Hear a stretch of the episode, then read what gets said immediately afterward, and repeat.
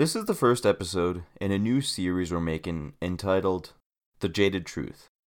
If this is your first time listening to this show, we highly recommend you start with a different episode first.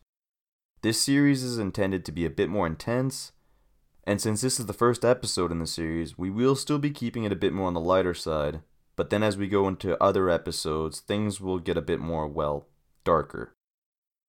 Even though we often keep things fairly lighthearted here at Viable Underdogs, there are some very serious topics that have very real consequences that we need to discuss. And we need to explore these consequences to fully convey exactly why it is these matters are so important. So make sure you're in the right mood for these episodes. It's never our intent to hopelessly depress anyone. We are still naively optimistic that change and solutions can happen so please bear this in mind as we figuratively slap you across the face with unpleasant realities. Here goes. As a species, we can sometimes have reactions to events that seem a little counterintuitive. The 1997 movie Titanic is a prime example of this. Beneath the love story, it's essentially a disaster movie based on true events. So, what do you think happened to cruise ship sales following the year after they released the movie? While you ponder the question, Carlos is going to cue up the music and draw me like one of his French girls. Welcome to The Jaded Truth, where we slap you across the face with unpleasant realities. My name is John. Carlos is here using studio magic to make me sound a lot better than I really am. This is episode number 9 and the first episode of our Jaded Truth series. In this episode, we explore the question just how screwed are we as a species? And spoiler, it's not exactly good news. The cruise ship sales, in fact, went up the following year. Now, there could be many arguments made as to why this is. The romance and grandeur of the cruise ship, many people likely associated with the movie, for one. And really, it's not like this movie was made as a discreet way to scare people away from cruise ships, but it does a good job illustrating a reaction that appears counterintuitive. Which is something important to keep in mind whenever you try to share or promote an idea. The reactions received may be the opposite of what was intended. When we were trying to decide on tone and the overall message of this podcast, we went back and forth trying to decide what would be the best approach. Do we depressingly list off a bunch of scary sounding statistics? constantly reminding the world that our air quality is dropping, we're polluting our rivers and oceans, etc., etc.? Or do we go super laid back and act as though the problem isn't all that bad? Clearly, many of the methods already attempted on the subject have not exactly been working all that well, because for the most part, very little has happened on the subject of sustainability, other than a ton of debates, lip service, basically a whole lot of talking, and not much action.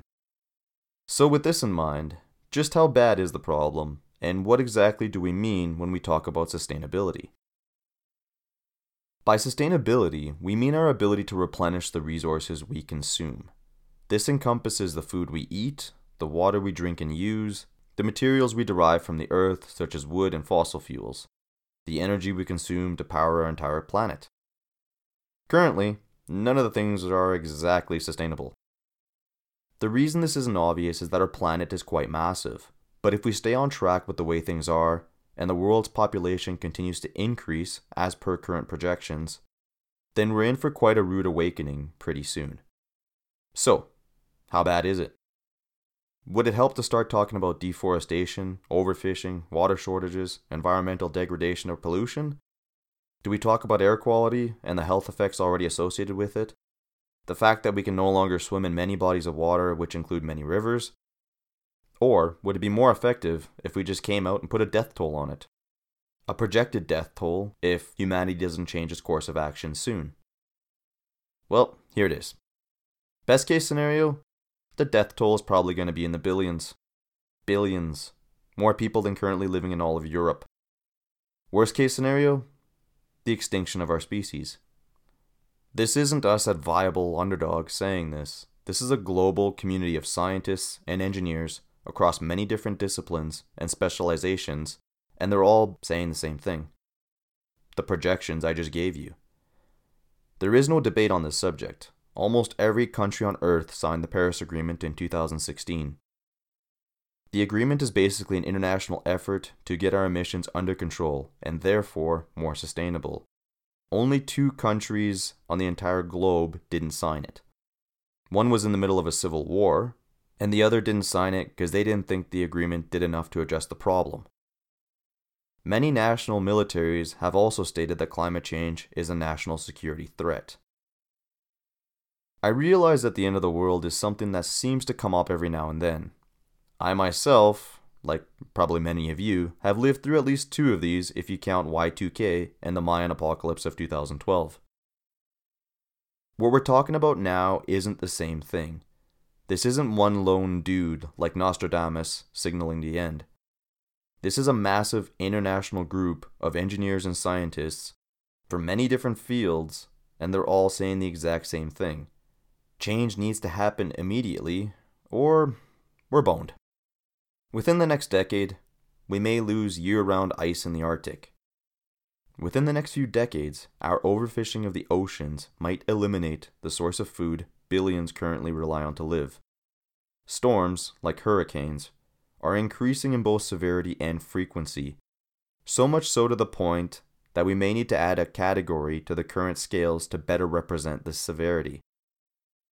We are in the middle of a mass extinction event, one that humanity is causing.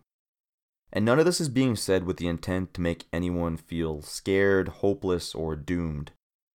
Hopefully, this sparks action, because really, as a species, we should give ourselves more credit for our ingenuity. Since we were on the topic of mass extinctions, let's talk about a different one that happened a while back on the planet the one that took out the dinosaurs.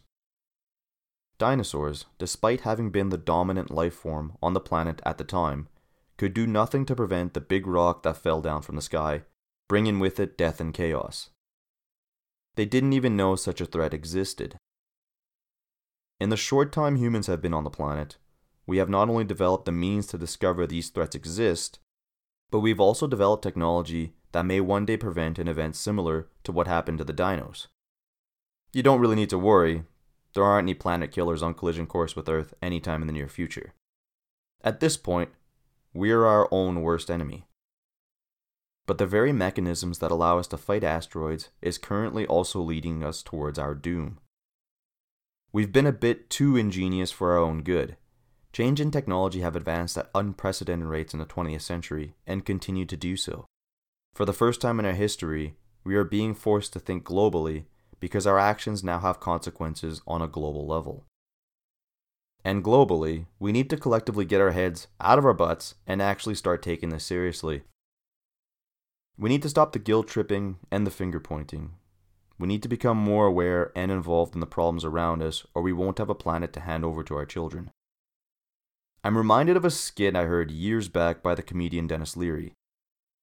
In it, he makes this big build-up of handing over a clean and beautiful planet to his kid. This goes on for some time, and at the very end, the punchline, he basically says, Well, F him. At the time, I mean, it was really funny. I remember laughing at it. But here's another unfortunate punchline. That video came out over 25 years ago. This has been going on a long time. At the end of our episodes, we always say that the first step is in knowledge and discussion. If we all collectively agree to fix this, change might actually be possible. We often vilify governments and corporations as faceless, heartless entities. Although this may sometimes be the case when you hear stories of corruption, but at the end of the day, these entities are all made up of individuals who also have families, like you or me. You don't have to share this podcast, especially if you think our jokes aren't funny or my voice is annoying. Or maybe we come off as pretentious or douchey, I don't know. But I sincerely do hope that you start a dialogue, that you become more informed, and that change does indeed start to happen. We're not asking you to massively change your lifestyle. We're only asking that you start becoming more aware of what's happening on our planet and how unsustainable we are being so that when scientists, engineers, governments, businesses, and many others start to implement different changes, it is met with acceptance rather than with resistance. Most of us despise change, but trust us when we say that a bit of discomfort now is infinitely better than the death of billions, or perhaps even the extinction of our species. Cheers. Thanks for listening. As always, please share and forward this podcast. The first step towards realistic sustainability is in knowledge and discussion. And this can't happen without everyone's input. Please send any questions, comments, or depressing statistics to viableunderdogs at gmail.com. Our intro music is composed by Mark Karnowski, and the music currently playing by Jonathan Atkinson. We intend to get a website up and running in the near future. Until then, feel free to walk into any science center or university on the entire planet and ask them how screwed we are. It should make for an interesting conversation.